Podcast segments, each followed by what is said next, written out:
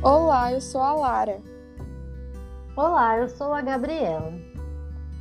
Somos estudantes do segundo período de nutrição do Centro Universitário Unifaminas e hoje vamos apresentar para você um podcast com o tema Alimentação: o que precisamos para viver bem. Nossa conversa será pautada em relação à alimentação em tempos de pandemia.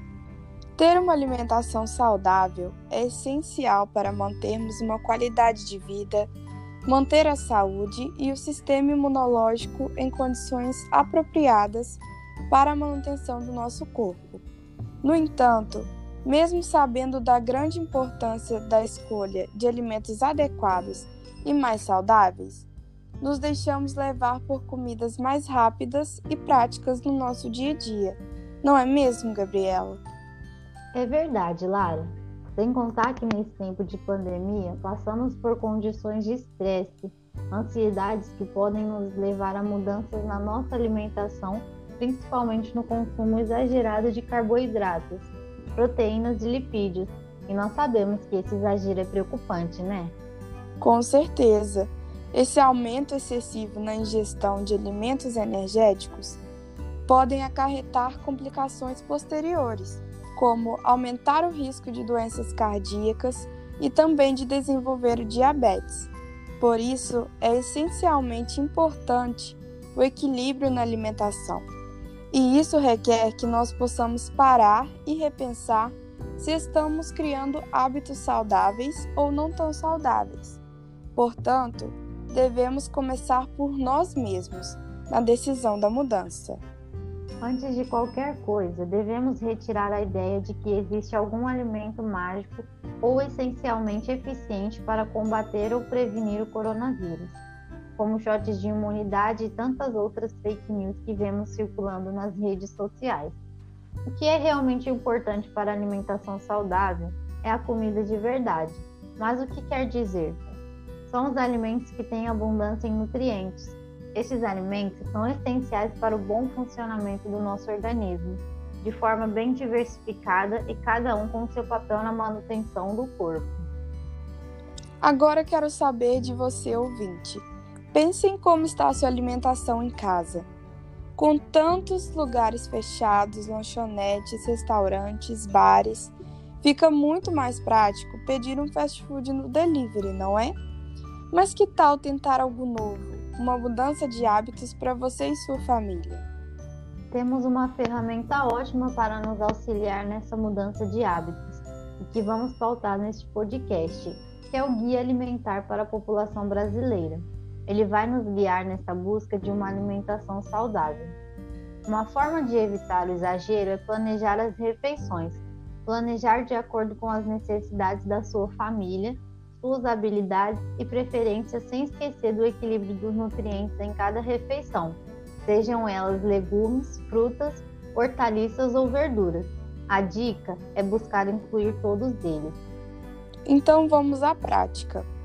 A seguir, vamos dar algumas dicas de mudança de hábitos alimentares retirados do Guia Alimentar para a População Brasileira. Primeiro passo: Primeiramente, é importante dar preferência a alimentos in natura ou minimamente processados e fazer desses alimentos a base na sua alimentação. E quais seriam esses alimentos? São alimentos retirados diretamente do produtor e sem passar por processos em indústrias. Podemos dar alguns exemplos, como as frutas, verduras, legumes, grãos, leite, carne e ovos. São muito importantes para uma alimentação equilibrada, saborosa e fortalecedora, sendo geralmente de origem vegetal e animal, ricos em fibras e outros nutrientes.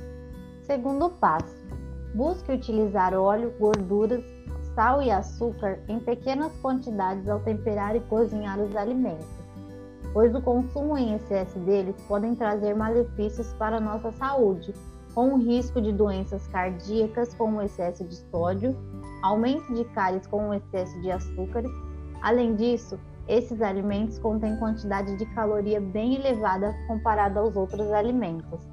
São exemplos óleos de soja, banha de porco, sal comum e também o sal grosso e os açúcares de cana, também os demerara, entre outros.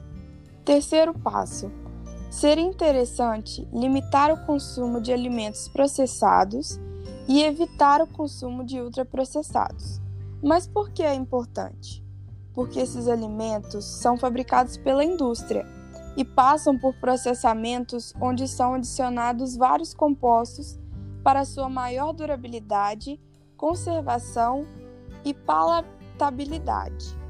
Para você entender melhor, os alimentos processados são aqueles submetidos a processos simples, mas é recomendável evitá-los, pois também são adicionados sal e açúcar, que contribuem de certa forma para a perda de suas propriedades. Podemos dar o exemplo de conservas, frutas em caldo e milho verde enlatado. Já os ultraprocessados são aqueles alimentos que são adicionados muitos ingredientes, como também conservantes, além de várias etapas de processamento. Estes são exemplos os biscoitos recheados, salgadinhos de pacote, refrigerantes, fast food, sorvete, entre tantos outros. Nos resultados da última posse, realizada pelo IBGE, que é uma pesquisa de orçamentos familiares que visa a disponibilidade dos alimentos na vida dos brasileiros, mostra claramente um aumento de consumo de alimentos processados e ultraprocessados no período de 2017 e 2018. E por que isso é ruim? pois mostra que a população está em busca de mais praticidade ao achar um alimento pronto na prateleira e não estão preocupados com o contexto nutricional do alimento. Apesar disso, os dados mostram que entre os produtos in natura ou minimamente processados, tem se encontrado em desaceleração, que é um bom começo. Mas, entretanto, é muito importante destacar que estes produtos devem ser uma base da alimentação, e esse ainda é um processo de mudança essencial. Enfim, uma dica que vale ouro. Prefira sempre alimentos in natura ou minimamente processados e preparações culinárias do que alimentos ultraprocessados. Então, o que devo fazer? Fazer boas escolhas ou trocar algo que não vai te fazer bem por algo mais saudável, como por exemplo, aumentar o seu consumo de água, suco natural da fruta, ao invés de refrigerantes e refrescos, os famosos suco de pacotinho. Trocar o macarrão instantâneo pela boa e velha macarronada, deixando de lado essa praticidade nada nutritiva por um início de refeições de maior qualidade. Em relação a tudo que foi falado, podemos perceber que a alimentação é essencial para a vida além de trazer benefícios, faz com que possamos nos sentir bem em relação ao nosso físico. Vimos que os nutrientes são necessários para o nosso corpo e escolher por alimentos mais naturais também. O que está esperando para melhorar seus hábitos alimentares e ganhar disposição, energia e sem contar uma boa qualidade de vida? E aí, o que achou dessas dicas de mudança de hábitos? Espero que tenha gostado e que aproveite ao máximo o seu tempo extra nessa quarentena para explorar os alimentos, os sabores e a cozinha. Aproveite para chamar a família para ajudar nas preparações e curta o momento de sociabilização que só as refeições podem trazer. Obrigada por ouvir até aqui e até a próxima. Tchau. Tchau.